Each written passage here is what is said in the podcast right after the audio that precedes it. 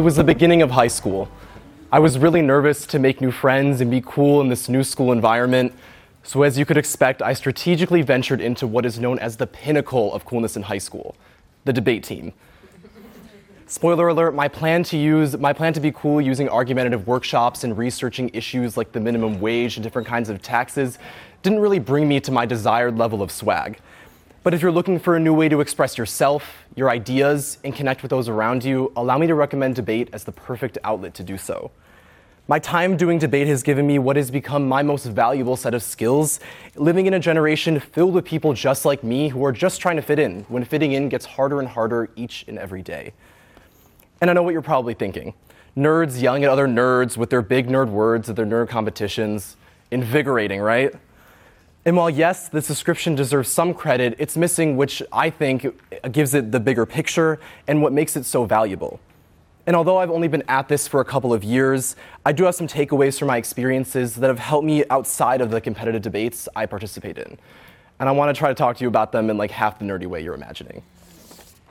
For starters, debate has taught me to be assertive in my speaking skills and has helped me with things like giving presentations at school and also making new friends. But what has really been the most helpful and eye opening are the skills that I've learned on the argumentative part of debate. The biggest realization I've had is that you can't just get up in front of a room of people and shout at them about why you're right and how the other side is just dumb. But you actually have to apply the knowledge brought up by the other side in order to form better arguments on your own behalf. For example, let's take the debate surrounding two of America's most beloved basketball players, Michael Jordan and LeBron James. Who's the better player? Highly educated sports fans may know that the two of them have a fairly similar percentage of games won throughout their careers. But if I'm arguing for LeBron and know that he's played 300 more games than MJ, I could make the argument that while Michael Jordan may have a slightly higher percentage of games won, LeBron has an almost equal rate while playing a lot more games. And there lies the impact of the statistic.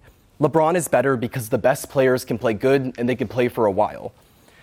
And while I know most of the debate between these two players comes down to their athletic careers, there is something to be said about their work in the Space Jam movies, and we need to start questioning how that might affect LeBron's legacy. Anyways, the example I just gave is an example of something we use in debate called data warrant impact. This strategy is sort of the basis for how I and many other people choose to debate. First, explain your evidence, or sometimes just a sub argument, and make it clear and easily understandable if you don't really understand what you're saying, chances are nobody else does. Next, for your warrant, you have to explain why your evidence or specific argument has more credibility, credibility than the other side, or what just makes it different. Just like that part where I explain why LeBron and Jordan's percentage of games won actually mean different things. And finally, your impact. You've explained why your evidence is better than the other side's, but now you have to explain why it actually matters in terms of the debate as a whole. This part is, is where I explain why my evidence makes LeBron the better player. This is typically the basis for effective arguments and refutations in competitive debate. But these same skills can also be used in more ordinary and everyday cases. Whether it be an argument with my mom about curfew, an argument with my brother about where we should go grab lunch, or an argument with my friends about who should have aux in the car, even though we're just going to end up listening to Kid Cudi regardless, we've all gotten into arguments big and little. Either way, the same skills that I just talked about in a kind of nerdy debate can also be applied to these very same situations. Let's take a real, more, life, more real life example though. Not too long ago, my school had a late start schedule in the middle of the week. So some friends and I decided that we wanted to go out the night before. But when I asked my mom, she told me to be home no later than 9:30, my normal school curfew.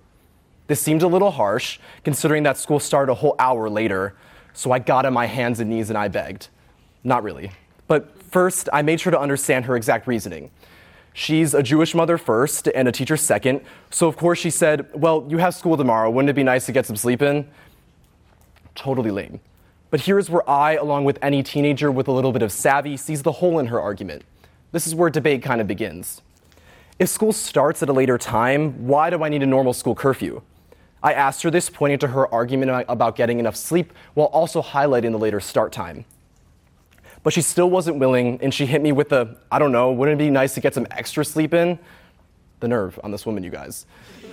but still, her reasons weren't adding up for me. I explained to her that even if my curfew was 9:30 and not an hour later, I would probably stay up on the home well, uh, I would say I'll probably stay at home up on the phone with friends or even continue my sixth rewatch of Rick and Morty until the sun came up.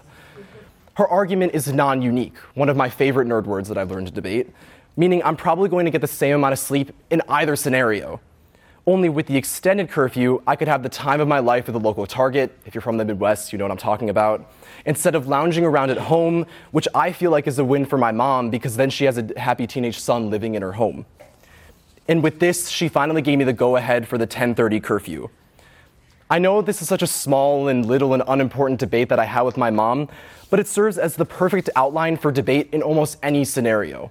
I presented my data, school starting later, my warrant, uh, that I would be getting the same amount of sleep with either curfew, and my impact, enjoying the, my night and giving her a happy teenage son. And I wasn't just arguing why I should be able to stay out later, but I was directly analyzing and refuting her own arguments.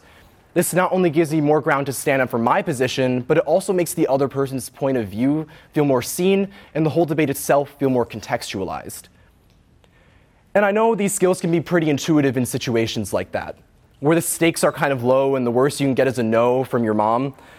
But there are some places where these skills are easily lost Instagram, Snapchat, TikTok. These are all places that I'm sure all of us have seen posts every day expressing some sort of opinion in one way or another. It could be about sports, like I talked about earlier, or it could be on more political issues that can get pretty controversial pretty fast. Whatever it is, our feeds are dominated by posts and reposts expressing some sort of opinion. And oh my God, is it so annoying. And not just because of the number of these kinds of posts, but because of the actual content.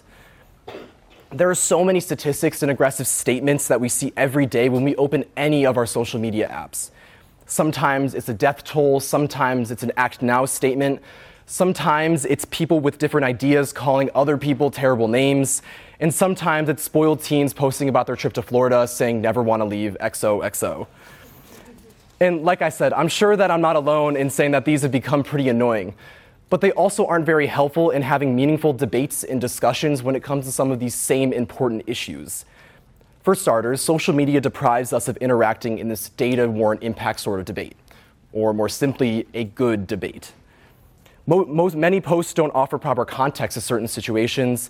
They give more of a big idea or statement rather than the proper analysis and argument. And after all, a hot take or big opinion is only as powerful and informative with the proper dissection and explanation that goes along with it. And many posts that give these statements would be fine. So many people make these posts just to raise awareness for a certain issue and aren't really trying to do more than just that. But when we confuse or substitute these practices for actual debates, that's when the problems start to begin. So many people see statistics or statements on social media about controversial issues concerning the environment, LGBTQ issues, public safety, and even sometimes mental health.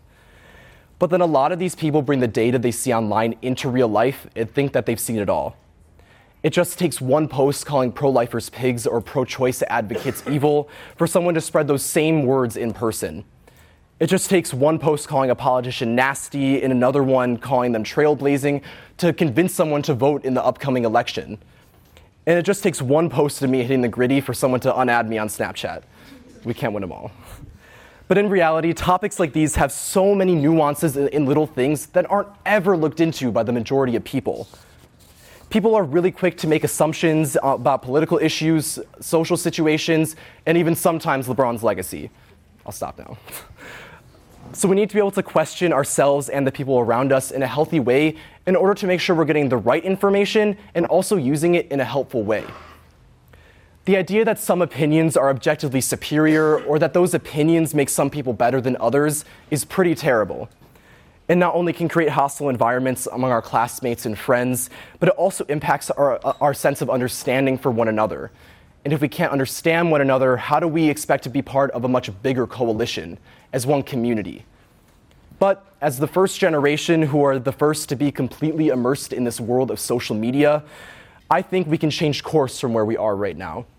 If we can all learn to use our critical thinking skills a little better and really bring out our inner debate nerds sometimes, I think we can make this uh, online and in person spaces smarter, healthier, and kinder places for all.